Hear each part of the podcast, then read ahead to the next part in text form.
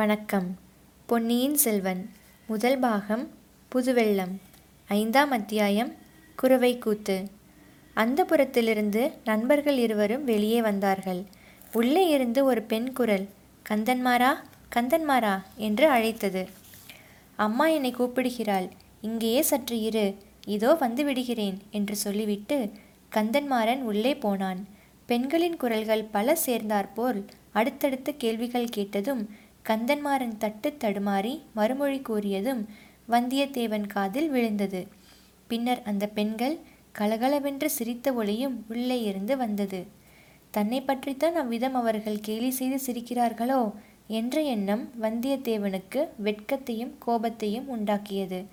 கந்தன்மாறன் வெளியே வந்ததும் வந்தியத்தேவனின் கையை பிடித்து வா எங்கள் மாளிகையை சுற்றி பார்த்துவிட்டு வரலாம் என்று சொல்லி இழுத்துக்கொண்டு போனான் கடம்பூர் மாளிகையின் நிலா முற்றங்கள் ஆடல் பாடல் அரங்கங்கள் பண்டக சாலைகள் பளிங்கு மண்டபங்கள் மாட கோபுரங்கள் ஸ்தூபி கலசங்கள் குதிரை லாயங்கள் ஆகியவற்றை வந்தியத்தேவனுக்கு கந்தன்மாறன் காட்டிக்கொண்டு வந்தான் இடையில் வந்தியத்தேவன் கந்தன்மாரா என்னை அந்த புற வாசலில் நிறுத்தி நீ மறுபடியும் உள்ளே போனபோது அந்த புறத்தில் ஒரே சிரிப்பும் குதூகலமுமாய் இருந்ததே என்ன விசேஷம் உன்னுடைய சிநேகிதனை பார்த்ததில் அவர்களுக்கு அவ்வளவு சந்தோஷமா என்று கேட்டான் உன்னை பார்த்ததில் அவர்களுக்கெல்லாம் சந்தோஷந்தான் உன்னை அம்மாவுக்கும் மற்றவர்களுக்கும் பிடித்திருக்கிறதாம் ஆனால் உன்னை குறித்து அவர்கள் சிரிக்கவில்லை பின்னே எதற்காக சிரித்தார்களாம்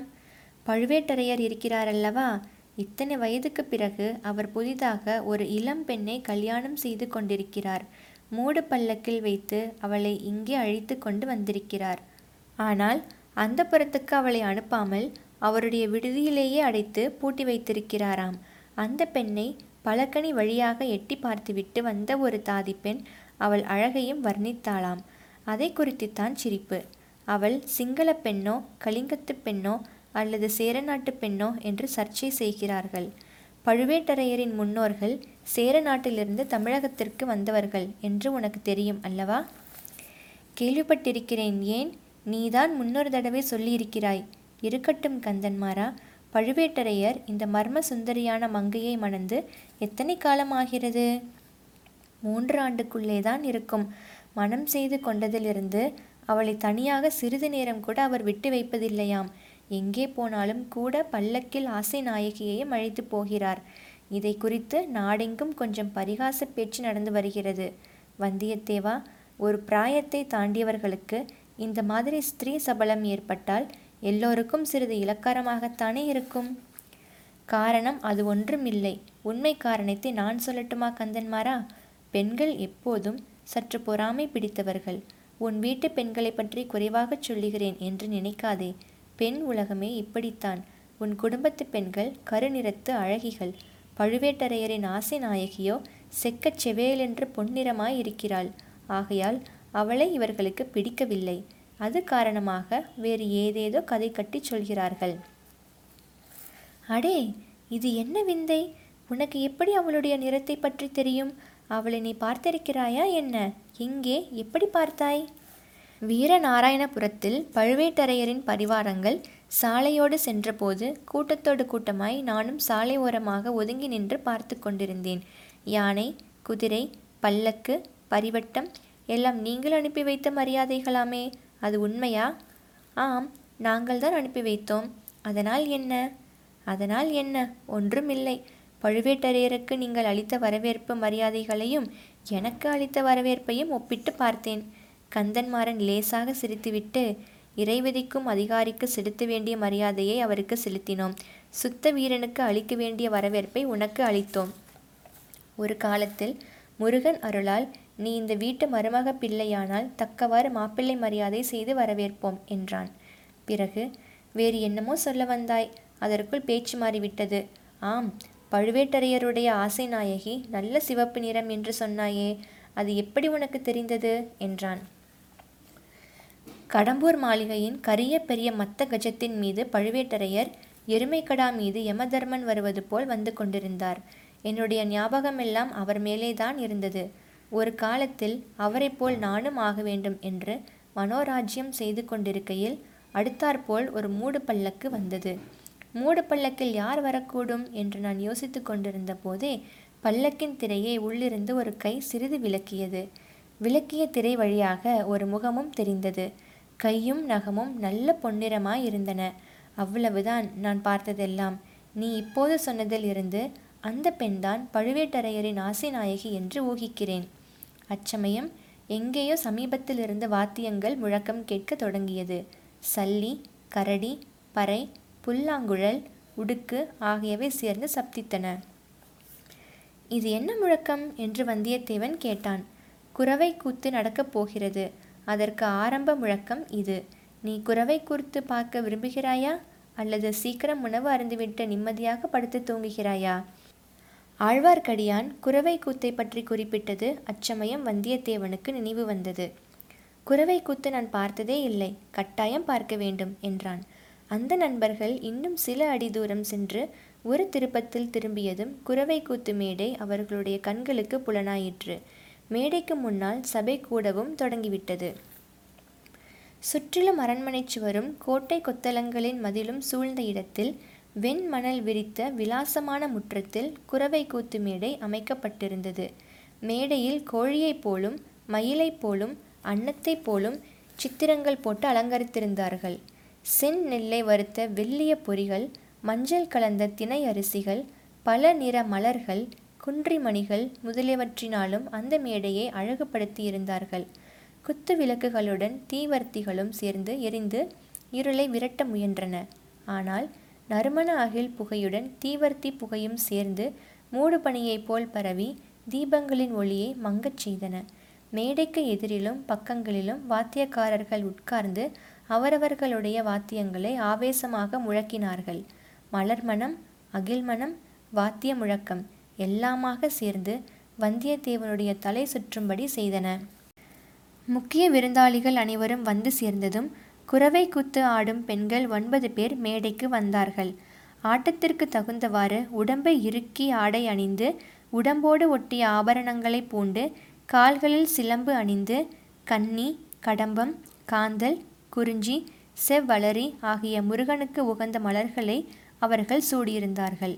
மேற்கூறிய மலர்களினால் கதம்பமாக தொடுத்த ஒரு நீண்ட மலர் மாலையினால் ஒருவரையொருவர் பிணைத்து கொண்டவாறு அவர்கள் மேடையில் வந்து நின்றார்கள் சிலர் கைகளில் சந்தன மரத்தினால் செய்து வர்ணம் கொடுத்த அழகிய பச்சை கிளிகளை லாவகமாக ஏந்தி கொண்டார்கள் சபையோருக்கு வணக்கம் செய்துவிட்டு பாடவும் ஆடவும் தொடங்கினார்கள் முருகனுடைய புகழை கூறும் பாடல்களை பாடினார்கள் முருகனுடைய வீரச் செயல்களை பாடினார்கள் சூரபத்மன் கஜமுகன் முதலிய அசுர கணங்களை கொன்று கடல் நீரை வற்றச் செய்த வெற்றிவேலின் திறத்தை பாடினார்கள் தேவலோகத்து கன்னியர் பலர் முருகனை மணந்து கொள்ள தவங்கிடந்து வருகையில் அந்த சிவகுமாரன் மண்ணுலகத்தில் தமிழகத்துக்கு வந்து காட்டில் திணைப்புணம் காத்து நின்ற மலைக்குறவர் மகளை மணந்து கொண்ட கருணை திறத்தை கொண்டாடினார்கள் இத்தகைய பாடலும் ஆடலும் பறை ஒளியும் குழல் ஒளியுமாகச் சேர்ந்து பார்த்திருந்தவர்களையெல்லாம் வெறி கொள்ளச் செய்தன பசியும் பிணியும் பகையும் அழிக மழையும் வளமும் தனமும் பெருக என்ற வாழ்த்துகளுடன் குறவை கூத்து முடிந்தது பெண்கள் மேடையிலிருந்து இறங்கிச் சென்றார்கள் பின்னர் தேவராளன் தேவராட்டி என்னும் ஆடவனும் பெண்ணும் வேலநாட்டம் ஆடுவதற்காக மேடை மீது வந்து நின்றனர் அவர்கள் இரத்த நிறமுள்ள ஆடைகளை உடுத்தியிருந்தனர் செக்கச்சிவந்த செவ்வளரி பூமாலைகளை சூடிக்கொண்டிருந்தனர் நெற்றியில் செந்நிற குங்குமத்தை அப்பிக்கொண்டிருந்தனர் அவர்களுடைய வாய்களும் வெற்றிலை பாக்கு மென்றதினால் சிவந்து இரத்த நிறமாகவே காணப்பட்டன கண்கள் கோவை பழம் போல சிவந்திருந்தன முதலில் சாந்தமாகவே ஆட்டம் ஆரம்பித்தது தனித்தனியாகவும் கைகளை கோத்து கொண்டும் ஆடினார்கள் நேரமாக ஆக ஆட்டத்தில் வெறி மிகுந்தது மேடையிலே ஒரு பக்கத்தில் சாத்தியிருந்த வேலை தேவராட்டி கையில் எடுத்துக்கொண்டாள் தேவராளன் அதை அவள் கையிலிருந்து பிடுங்க முயன்றான் தேவராட்டி தடை செய்தாள் இறுதியில் தேவராளன் மேடை அதிரும்படியாக ஒரு பெரிய குதி குதித்து தேவராட்டி கையிலிருந்த வேலை பிடுங்கிக் கொண்டான் தேவராட்டி அந்த வேலை கண்டு அஞ்சிய பாவனையுடனே மேடையிலிருந்து இறங்கிவிட்டாள் பிறகு தேவராளன் தனியே மேடை மீது நின்று கையில் வேல் பிடித்து வெறியாட்டம் ஆடினான் சூரன் முதலிய அசுர கணங்கள் தவிடு பொடியாகி விழுந்தனர் அறுக்கப்பட்ட சூரன் தலை திரும்ப திரும்ப முளைத்தது முளைக்க முளைக்க வேலனுடைய உக்கிரம் அதிகமாக வளர்ந்தது அவனுடைய கண்ணில் இருந்து தீப்பொறி பறந்தது கடைசியில் சூரபத்மன் இறந்து விழுந்தான் தேவராளனும் கைவேலை கீழே போட்டான் இப்போது மற்ற வாத்தியங்கள் எல்லாம் நின்றுவிட்டன உடுக்கின் சத்தம் மட்டும் கேட்டது மேடைக்கு அருகே நின்று பூசாரி ஆவேசமாக ஒடுக்கு அடித்தான் தேவராளன் உடம்பில் ஒவ்வொரு அணுவும் பதறி ஆடியது சன்னதம் வந்துவிட்டது என்று சபையில் ஒருவருக்கொருவர் மெதுவாக பேசிக்கொண்டனர் சிறிது நேரத்துக்கெல்லாம் பூசாரி ஆவேசம் வந்து ஆடிய தேவராளனை பார்த்து வேளா முருகா தேவ சேனாபதி கந்தா சூரசம்ஹாரா அடியார்களுக்கு அருள்வாக்கு சொல்ல வேண்டும் என்று வேண்டிக் கொண்டான் கேளடா சொல்லுகிறேன் என்ன வேண்டுமோ கேள் என்று சன்னதம் வந்தவன் கூவினான் மழை பொழியுமா வெள்ளம் பெருகுமா நாடு செழிக்குமா நினைத்த காரியம் கைகூடுமா என்று பூசாரி கேட்டான் மழை பொழியும் வெள்ளம் பெருகும் நாடு செழிக்கும் நினைத்த காரியம் கைகூடும் ஆனால் என் அன்னைக்கு நீங்கள் பூசை போடவில்லை துர்க்கை பலி கேட்கிறாள் பத்ரகாளி பலி கேட்கிறாள் மகிடாசுரனை வதைத்த சண்டிகேஸ்வரி பலி கேட்கிறாள் என்று சன்னதக்காரன் ஆவேசத்துடன் ஆடிக்கொண்டே அலறினான் என்ன பலி வேண்டும் என்று பூசாரி கேட்டான் கேட்டால் கொடுப்பீர்களா என்றான் வெறியாடியவன் கொடுப்போம் கட்டாயம் கொடுப்போம் என்றான் பூசாரி மன்னர் குலத்து ரத்தம் கேட்கிறாள் ஆயிரங்கால அரசர் குலத்து ரத்தம் கேட்கிறாள் என்று வெறியாடியவன் கோர பயங்கர குரலில் கூவினான் மேடைக்கு முன்னால் வீற்றிருந்த பழுவேட்டரையர் சம்புவரையர் மழவரையர் முதலிய பிரமுகர்கள் ஒருவருடைய முகத்தை ஒருவர் நோக்கினார்கள் அவர்களுடைய செக்கச் சிவந்த வெறி கொண்ட கண்கள் சங்கேதமாக பேசிக்கொண்டன சம்புவரையர் பூசாரியை பார்த்து தலையை அசைத்து சமிக்ஞை செய்தார் பூசாரி ஒடுக்கு அடிப்பதை நிறுத்தினான் வெறியாட்டம் ஆடிய தேவராளன் அடியற்ற மரம் போல் மேடை மீது விழுந்தான் தேவராட்டி ஓடி வந்து அவனை தூக்கி எடுத்துக்கொண்டு போனாள் சபை மௌனமாக கலைந்தது வெளியில் எங்கேயோ தூரத்தில் நரிகள் ஊழையிடும் சப்தம் கேட்டது